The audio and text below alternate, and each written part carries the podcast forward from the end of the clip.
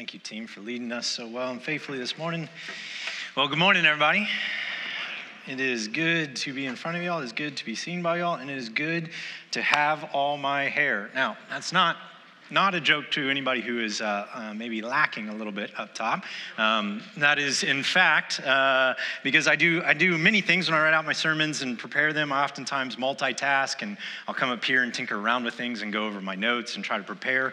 And uh, last night, um, while going over my notes, I decided to multitask and cut my own hair, which is what I do normally. I mean, I figure with this little of it, it's hard to mess up. And so, um, uh, so I'm so I'm reading over my notes and I'm getting ready to cut my hair, and I get get to kind of a, a, a, particular part where I was really paying attention to the words and kind of stumbled a little bit when I turned on my razor. And I literally got inches from my head before I realized, oh, I didn't put a guard on this thing. And so I almost pulled a Hiram here, and I was going to be clean, clean up top. Uh, so that so that, that was a, uh, a nice deliverance. Um, so again, it's good to be in front of you guys, and it's good to have all my hair because at about 10:30 last night I wasn't so sure. So uh, again, thank you for joining us. Uh, we are going to be uh, continuing our study actually in the book of John. If you're here last week, we took uh, a week off to get to celebrate the close of our VBS with our kids. Uh, but now we're back at it, and we're going to be jumping back into the book of John, uh, this time starting in chapter 5. So if you have your Bibles with you, you can open them up or turn them on. we're going to be reading from the ESV version this morning. Um, again, kind of because we took a little bit of a break, and as always, it's a good reminder. Um, the main main message of the book of John is exactly what we just sung. Uh, and it is just simply that John's trying to, to convince all of us that Jesus is God. Jesus is God. That's the main message of the book of John. And specifically with that message, he has a, a purpose that he wants to wants everybody in his original audience and all of us as readers uh, to clearly get. And that was, again, we, we summarized those with three words. It was Jesus, belief, and life uh, Jesus, so that you would see the miracles that he did, you would see who he is and the power that he has. And so, naturally, then in response, uh, you would believe. And in reward for that belief, you'd be granted life. Again, in uh, John chapter 20, verses 30 through 31, this is what he states as his purpose statement. Now, Jesus did many other signs in the presence of the disciples, which are not written in the books, but these are written so that you may believe that Jesus is Christ, the Son of God, and that by believing in him, you may have life in his name. So, this is the threefold purpose that we would see who Jesus is, respond in belief, and have life. Now, leading up to chapter 5, this is the pattern we've seen played out over and over and over again. More specifically, we've seen some characters, some encounters with Jesus from different people uh, that respond along these same lines. We have Nicodemus coming to him at night. Uh, we looked at John the Baptist and his witness and testimony. Uh, we had the woman at the well. Uh, and then just, just two weeks ago, uh, right before in the last chapter, we had the official whose son is healed. Uh, and this morning, uh, whereas last, two weeks ago we saw Jesus' power demonstrated to heal from afar, today we're going to see his power demonstrated to heal right there in his presence, much, much closer in proximity. Um, so I'm going to do this. I want to read the entirety of, the, of uh, our section this morning so that we can uh, uh, write our minds around God's word. And, uh, and I'm going to invite you um, actually to stand in reverency of God's word. Uh, and I'm going to start with a prayer and I'm going to close with a prayer. This is a prayer that is uh, a writ prayer or, or, a written prayer, um, borrowed, that is actually probably being prayed in many more Reformed churches all across, all across the United States today. And so let's, let's open with a word of prayer. Father, open our eyes, gracious Lord, as we turn to your word. We long to know you, to understand life, and to be changed. Examine us, Lord, by the floodlight of your truth. Amen. Starting in John chapter 5, verse 1. After this, there was a feast of the Jews, and Jesus went up to Jerusalem. Now, there in Jerusalem, by the sheep gate, a pool in Aramaic called Bethesda, which has five roofed colonnades. In these lay a multitude of invalids, blind, lame, and paralyzed. One man was there who had been an invalid for 38 years. When Jesus saw him lying there and knew that he had already been there a long time, he said to him, Do you want to be healed? The sick man answered him, Sir, I have no one to put me in the pool when the water is stirred up, and while I'm going, another steps in before me. Jesus said to him, Get up, take your bed, and walk. And at once the man was healed, and he took up his bed and walked. Now, that day was the Sabbath, so the Jews said to the man who had been healed, It's the Sabbath. It is not lawful for you to take up your bed. But he answered them, The man who healed me, that man said to me, Take up your bed and walk. And they asked him, Who is the man that said this to you? Take up your bed and walk. And the man who had been healed did not know uh, who it was, for Jesus had withdrawn, as there was a crowd in the place. Afterward, Jesus found him in the temple and said to him, See, you are well. Sin no more, and that nothing worse may happen to you. The man went away and told Jesus that, and that told the Jews that it was Jesus who had healed him. And this was why the Jews were persecuting Jesus, because he was doing these things on the Sabbath. But Jesus answered him, My Father is working until now. I am working. This was why the Jews were seeking to kill, seeking all the more to kill him, because not only was he breaking the Sabbath, but he was even calling God his own Father, making himself an equal with God.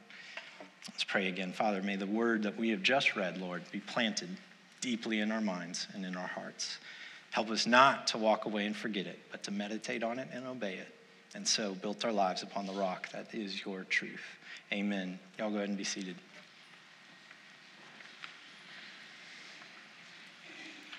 Now, for many of us, this is probably a familiar message, uh, or at least a familiar story that we have come to about the man who is uh, a, paraplegic. He has no use of his legs. He's lame, and he's sitting by the pool um, waiting to be healed. And Jesus comes up and provides that same healing.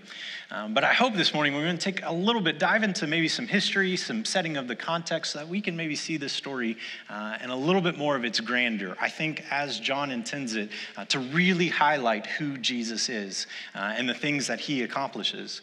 Uh, because, first, I think in to, to get our minds right about the setting here, um, this pool uh, was actually, for most of modern history, was actually unknown. I didn't know where it was.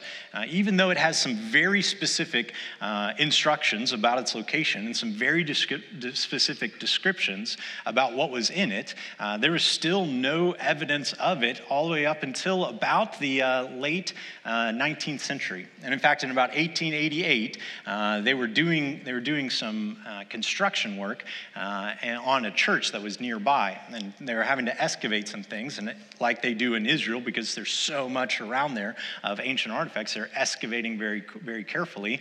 And lo and behold, they get down and they find these five colonnades in this pool, exactly where John said it, exactly where uh, the, the Bible indicates that this pool was. And so, uh, even though it was not necessarily known in, in modern history for a long time, this certainly, this pool was well known uh, in ancient history.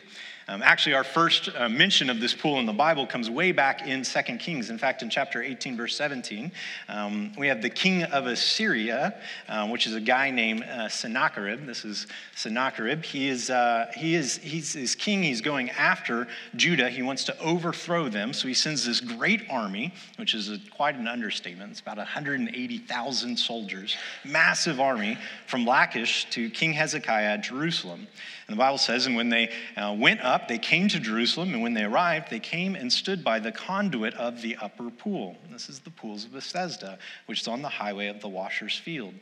Now, amazingly, in history, in that story, uh, with all those men, he doesn't take Judah. He doesn't overthrow King Hezekiah. The angel of the Lord shows up and slaughters them in the night uh, and delivers them from, uh, from that captivity.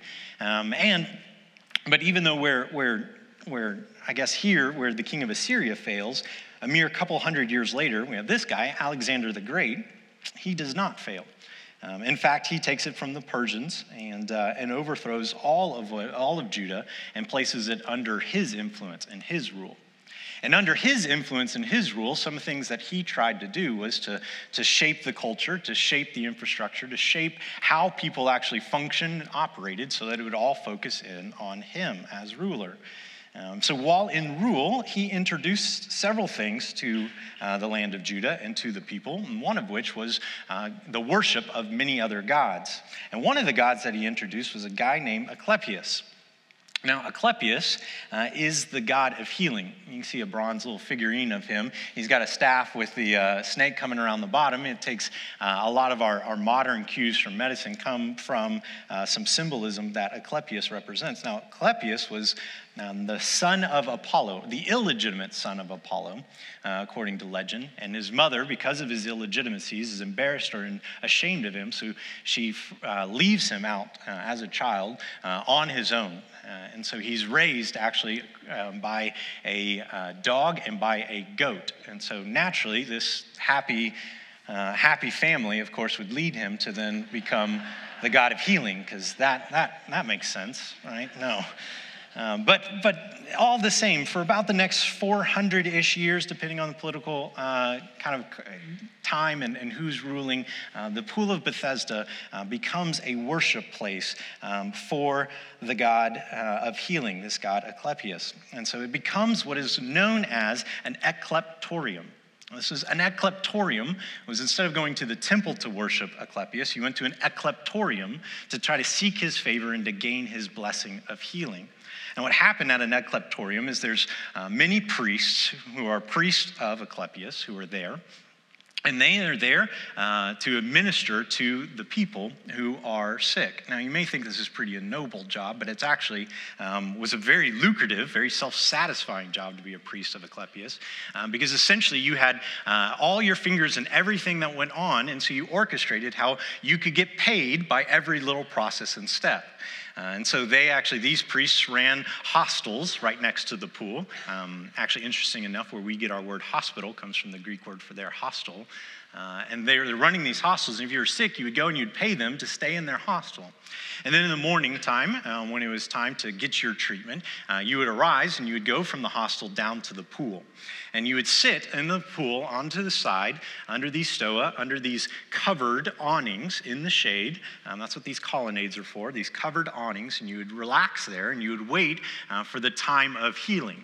And the priest would mark the time of healing by going up to the aquifer, right, at the upper pool, and they would turn it on. And when the upper pool filled and overflowed, it would go into the lower pool, causing a stirring of the water. Uh, and then it was that stirring of the water that marked the beginning of the healing process. And so then all these patrons who have paid to stay at the hostel and are showing up that morning then would take, no kidding, would then take their hallucinogenic drugs often again probably supplied by the priests so that they could make money from it. Uh, they would take their hallucinogenic drugs, and then when they were just well gone, high as a kite, uh, they would walk down into the water and they would wade across between about maybe chest and, and uh, waist high water. And the whole time while walking across, there's these brick structures up above, and there's these uh, outposts that these priests would be lined up all around them and above them, and even meeting them at the end. Uh, and they would be chanting a repetitive thing um, in Hebrew, basically a proclamation over them, Hagias Genesai. They would say it over and over again, Hagias Genesai, Hagias Genesai. You can almost hear like the uh, um, mystical kind of uh, tone that that would take, and especially if you're just half baked, you can imagine. Hagias Genesai. That, that would seem really powerful and very, very strong, right? Uh, Hagias Genesai in Greek, by the way, uh, basically means to become whole or to be made well. Uh, so they'd be saying, You are well, you're better, you're good now, right? Uh, and this would be what the priest would proclaim to them over and over again. Uh, and, then what, and then hopefully they would then emerge from the pool, be healed of all their afflictions, and would be able to go on from their day. And this is where uh, we meet our man in our story. Our sick man is here, here in this Ascleptorium, a place filled with the worship and the provision asking from a Greek God to care and to heal for them. And so, this, again, is where we meet our man. So, let's jump back into the text, and um, I want to make a couple observations that I think is, is, will be helpful for us for our application. Back in verse 1, after this, there was a feast of the Jews, and Jesus went up to Jerusalem. Now, there in Jerusalem, by the sheep gate, a pool in Aramaic called Bethesda, which had five roof colonnades. In these lay a multitude of invalids, blind, lame, and paralyzed. One man was there who had been there for 38 years. Now, I'll stop again and I apologize. I'll make a little bit more of a technical aside, but I don't want to um, push straight through this without at least making mention of it, uh, just in case it would be drawing or confusing. Because if you notice here, if you're counting or following along with your verse marks and the ESV as we're reading, it goes one and then naturally two and then three, and then it skips four straight into five.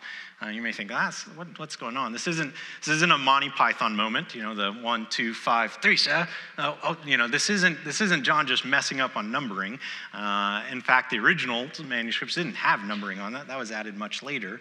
Um, but if you're reading, again, like us in the ESV or in the NIV or in the NASB or a lot of the modern translations, there's no record of verse 4. If it's in there, maybe it's down there as like a footnote or as an aside.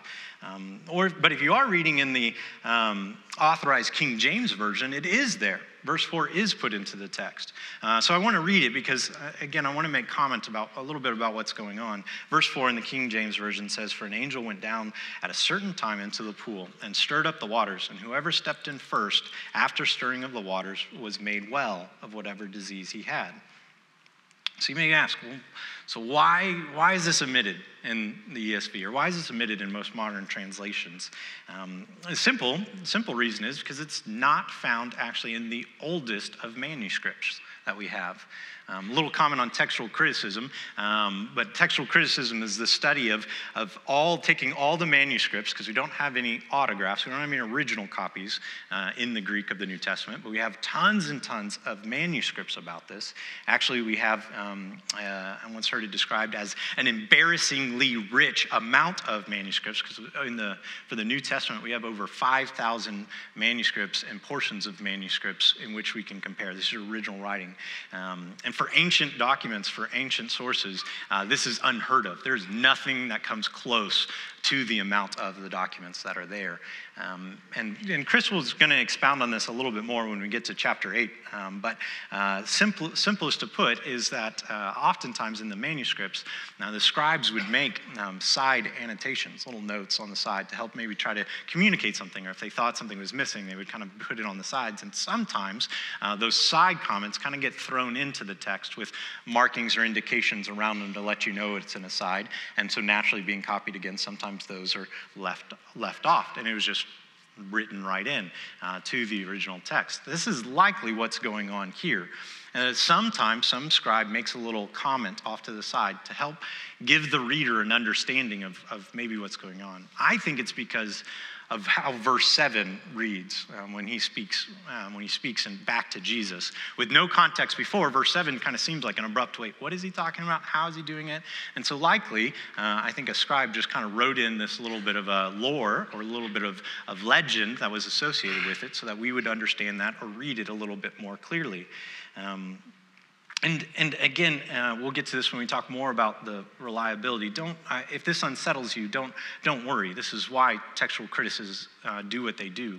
Um, this is why they, they study and they, and, they, and they pore over these documents to try to get as close as they can. And even secular text criticists um, rate the Bible with a 99.5%, 0.4 to 0.6, depending on who you read, uh, percent accuracy. And even the 0.5% that they still are like, oh, we're not so sure about that, none of that has theological bearing. A lot of it is just in little nuances and in differences of words. Um, and so here we, we clearly have this, this kind of aside that's kind of thrown in there. Um, and, and in all actuality, maybe, I mean, we don't know, it's not there. Maybe this is real.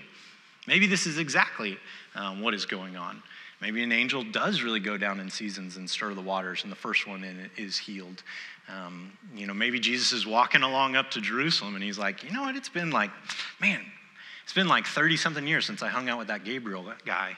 He was a good angel. I really liked him. Hey, wait, today's Saturday. Oh, he's probably at he's probably at Bethesda healing somebody. I'm going to go say hi to Gabe. Say, hey, who are you going to heal today? I mean, maybe this is the case. Maybe this is the setting of it. Um, but again, it's it's probably unlikely. It's probably that uh, the the scribe at the time uh, was making a comment on the Jewish synchronization, uh, where they were taking the worship of God and the worship of Asclepius and trying to merge it together into one statement. Uh, and so again, that's why it's not there. Um, but even in its presence or not presence, we still clearly get um, a presentation here where John is trying to highlight some key aspects, some key observations about Jesus, uh, so that again, once those are observed, belief can happen, and life can be granted. And so let's continue in our text. Uh, again, jumping back in verse 5. One man was there who had been an invalid for 38 years. When Jesus saw him lying there and knew that he had already been there a long time, he said to him, Do you want to be healed? The sick man answered him, Sir, I have no one to put me in the pool when the water is stirred up. And while I am going, another steps in before me. Jesus said to him, Get up, take up your bed, and walk. At once the man was healed, and he took up his bed and walked.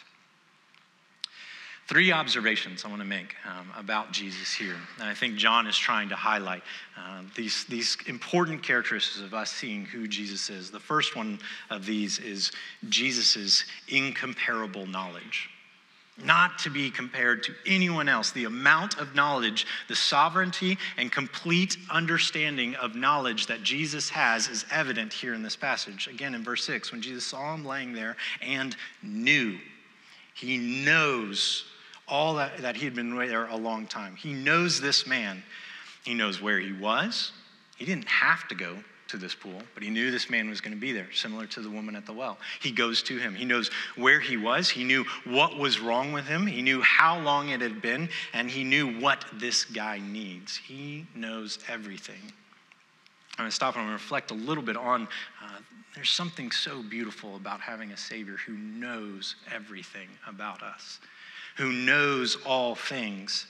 Something, being, something beautiful about being known by Jesus. He knows exactly who you are.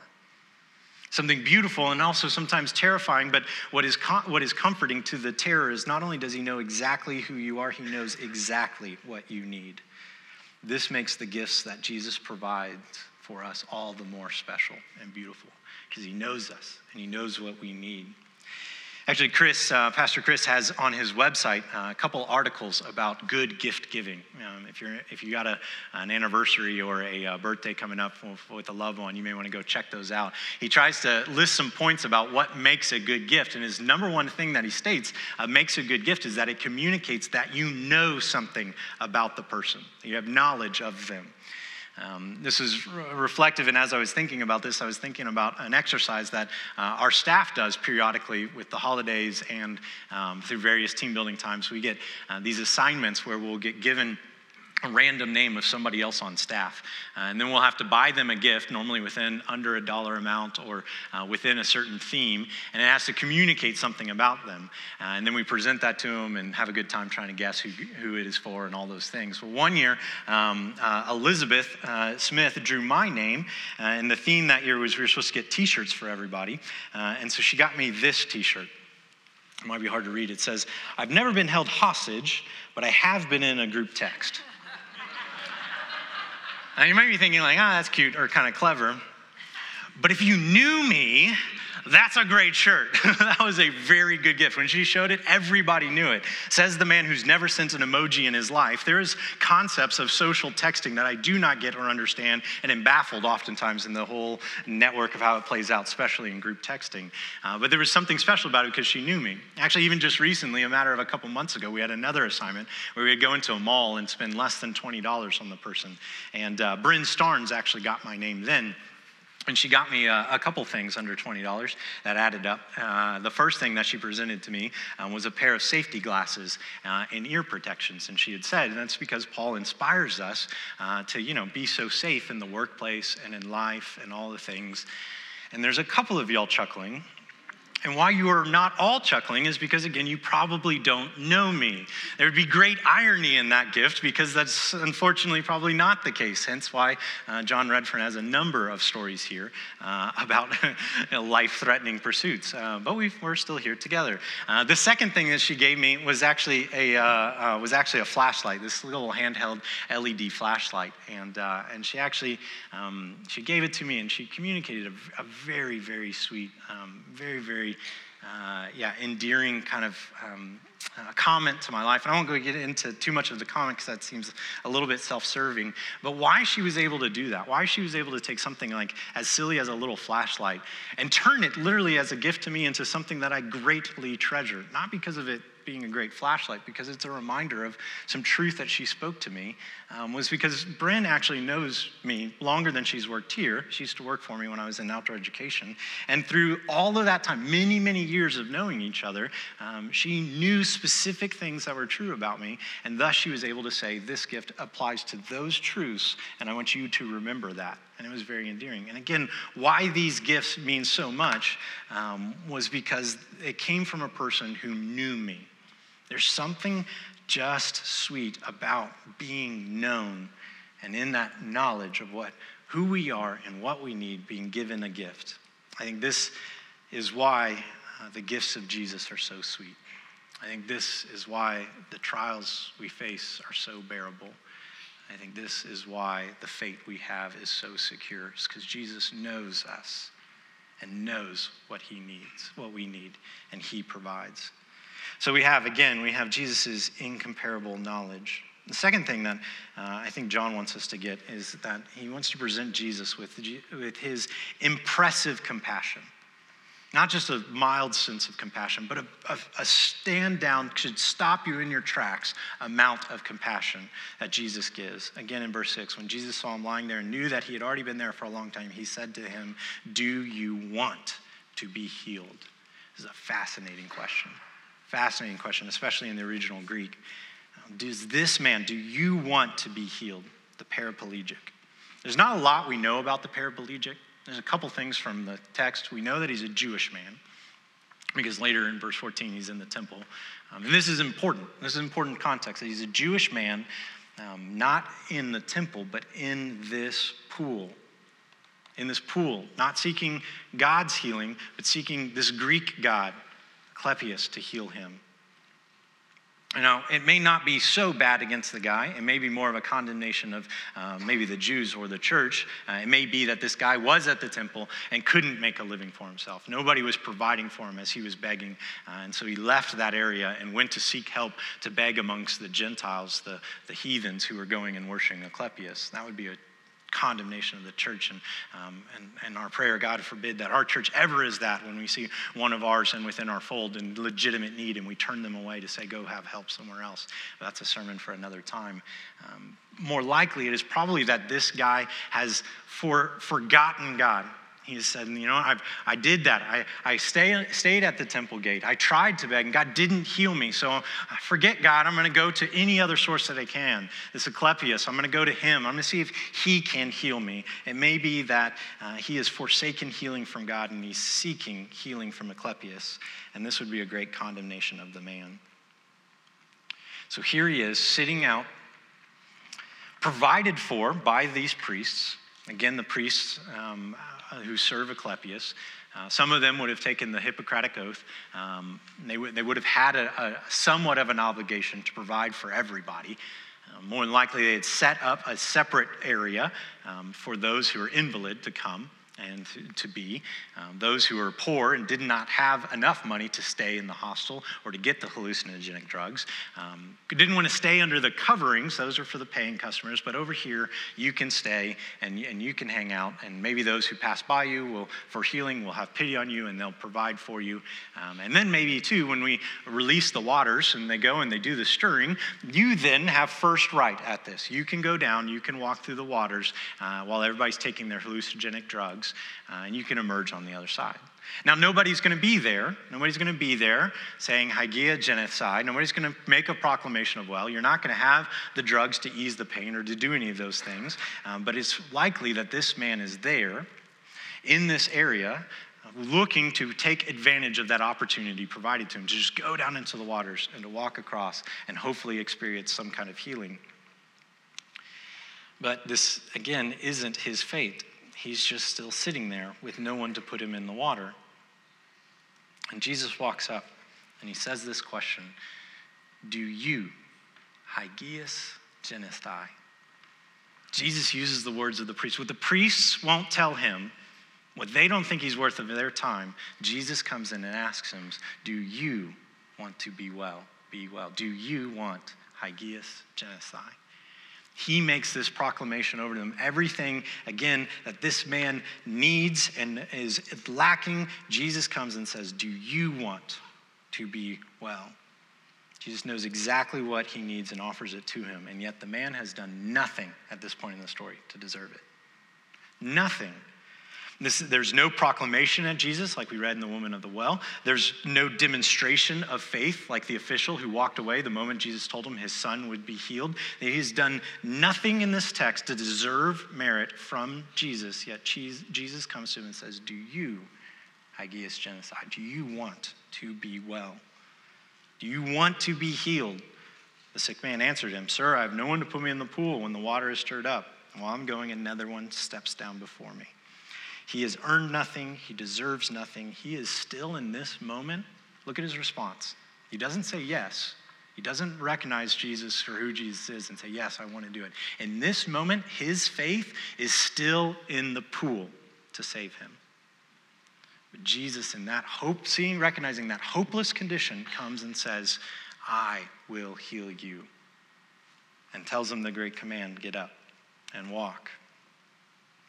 And so we've seen Jesus' incomparable knowledge, we've seen his impressive compassion, and then thirdly, I want to say we see now his immediate power. Right then, immediate. Look back down at verse 8. Jesus said to him, Get up, take up your bed, and walk. And at once, the man was healed, and he took up his bed and walked. There's no need to go down in the pool first. There's no therapy needed to regain his muscles. There's no other response but this man to other than being healed. Jesus has the power to put all things right that were wrong. The very voice he used to create all of the universe, he now speaks healing into this man, and it is immediate at once. Jesus demonstrates his knowledge, his compassion, and his power to this man. So, what would be the natural response? We would expect this man to then naturally believe and accept life. But we got a little bit of a curveball. The story is interrupted. We have these unbelieving Jews kind of thrown in here. You see, they, instead of seeing Jesus' miracle, thus believing and then having life, they don't see, they don't respond with belief, and instead they seek to take Jesus' life instead. Verse 9, and once the man was healed, he took up his bed and walked. Now that day was the Sabbath.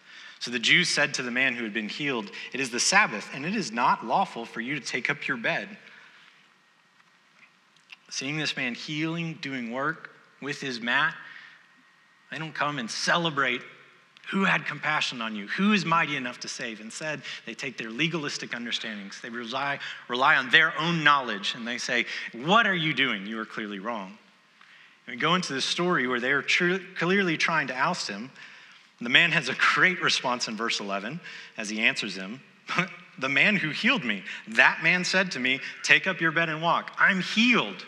The guy said, Take up your bed. And in the moment my brain fired onto those things that I had long forgotten, my legs started moving. And I got up and I am healed. What else should I be doing? Of course, I'm going to take up my mat. He told me to do it. He is the one who healed me. And so I'm sure he's running around, jumping up and down, exclaiming all those things. A crowd is drawing around him. And this is probably why Jesus withdraws, because he's not ready for his attention to come at this moment. Uh, and so this humorous thing kind of ex- comes naturally, where um, here, now that the Jews have caught the little fish and find out there's somebody else not only carrying his mat, but healing on the Sabbath, let's go after him. And so they ask him, Who is the man who said this to you? Take up your bed and walk. Now, the man who had been healed did not know who it was, for Jesus had withdrawn as the crowd's gotten there. And so he's left there healed, getting all this attention. Jesus doesn't want to be revealed to the Jews in the fullness of this thing, so he withdraws, but not only with the, the, the compassion of Jesus to heal him in, in this life, Jesus has the compassion to want to heal him in the next life. And so Jesus goes and he finds this man. I think this is a, uh, this is a credit to the man because in verse 14, after Jesus, afterward, Jesus finds him in the temple. See, you, you are well. Sin no more, that nothing worse may happen to you. How great of a picture of restoration is this? Even though this guy doesn't know who Jesus is, even though he doesn't know Jesus as a Messiah, uh, he knows that Jesus saved him in this life realizing and probably recognizing that he was a Jew, realizing that it was nothing of Asclepius and this worship of the God of healing that saved him, realizing it was this man, he then returned rightly to worship God, the God of his ancestors. He goes to the temple to worship. And that's where Jesus finds him and says, Yes, you are worshiping me for saving your life now, but I also have the power to save you in the come, because in me there can be life, life without sin. He goes and he finds him to proclaim to him that, yes, I've demonstrated my power, not just so you can get better now, so that you can know I have the power to give life eternally. Jesus seeks to reveal himself as the object of his faith. And in this right life that now he receives as he believes and experiences life, in this right life, it is the calling to not sin. Sin is what messed it up in the first place. Sin is what was broken with this world and why he couldn't have use of his legs. Uh, sin is what is wrong, and Jesus says, I've healed you from that, so don't go back walking like that. Get up here and walk, but walk without sin. I love the first thing that the man does. The man went away and told the Jews that it was Jesus who had healed him. Guys, I know who he is now. Now I can be a good witness of him. Let me point you to him because he has the power to save. But the Jews missed it. And this is why the Jews were persecuting him, verse 16, because he was doing these things on the Sabbath. But Jesus answered My Father's working until now, and I am working. This is why the Jews were seeking all the more to kill him, because not only was he breaking the Sabbath, but he was even calling God his own Father, making himself equal with God. So here's our point of application two points. Maybe you're here this morning and you're like the man in the beginning of the story. Maybe you're stuck in your sin. Maybe you're hopeless. Maybe you're trying to get your salvation from other sources, rules that you create. Maybe it's about trying to maintain a good enough attendance record or doing enough of good things around. Maybe you're trying to provide for yourself in a way that is hopeless because there's nothing that you can do to save you of your sin. Or maybe you've just never been presented with the person of the Savior and said, He's the one who can heal you. He can make you whole. Put your faith in Him. If this is you this morning, then I would say, Do you want to be healed? Do you want Hagias Genesai? Do you want to be made whole? Do you want to take your broken life and exchange it for a life abundant?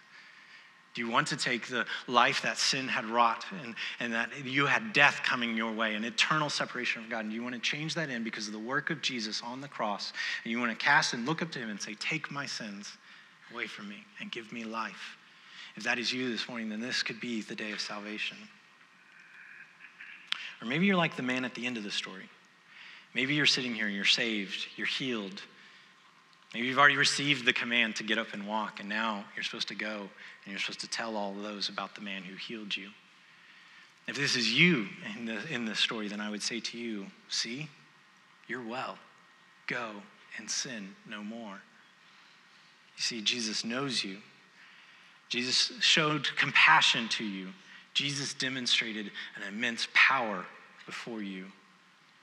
If you have believed and received life, will you go on from here receiving that life and walking in that life? Will you go from here walking in the newness of life, or will you go from here walking like you were dead, walking back in the sin? So, whatever it is, whether you need to look to Jesus to be healed for the first time, or whether you need to cry out to him again, thanking him for the healing you've received, and ask him for his diligence to continue to help you walk without sin. Uh, this is the time that I'm going to invite you to respond. John's going to come back up and he's going to play. Um, and if you want to sing, great. If you want to stand, if you want to sit, if you want to kneel, if you want to come pray at the altar, if you want to come ask me or ask somebody else, what, what, is, what is this guy, Jesus, and how do I have a relationship with him? or maybe even you say, you know what, uh, I need to do, I need to make sure that I'm walking without sin, and I need a church home to hold me accountable to that you can make that known. Or if you've had conversations with the Welcome Home team uh, or with Lance already, you can come and we'd love to welcome you into this dysfunctional family. but whatever it is and however you need to respond, this is the chance to go ahead and do that.